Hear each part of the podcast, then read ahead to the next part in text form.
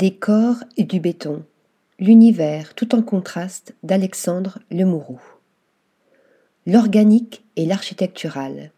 Deux univers que tout semble opposer et qui se rencontrent dans l'œil de ce natif d'Orléans. C'est lors de cours du soir aux Beaux-Arts, dès son plus jeune âge, qu'Alexandre Lemourou fait la découverte du nu artistique. Ce n'est que plus tard, armé de son appareil photographique, va unir ses courbes corporelles au profil rigide de la ville et du béton. Des silhouettes qui, à travers les jeux de noir et blanc, les nuances de contraste, à travers des mises en scène minimalistes, semblent se répondre pour en fin de compte parler le même langage.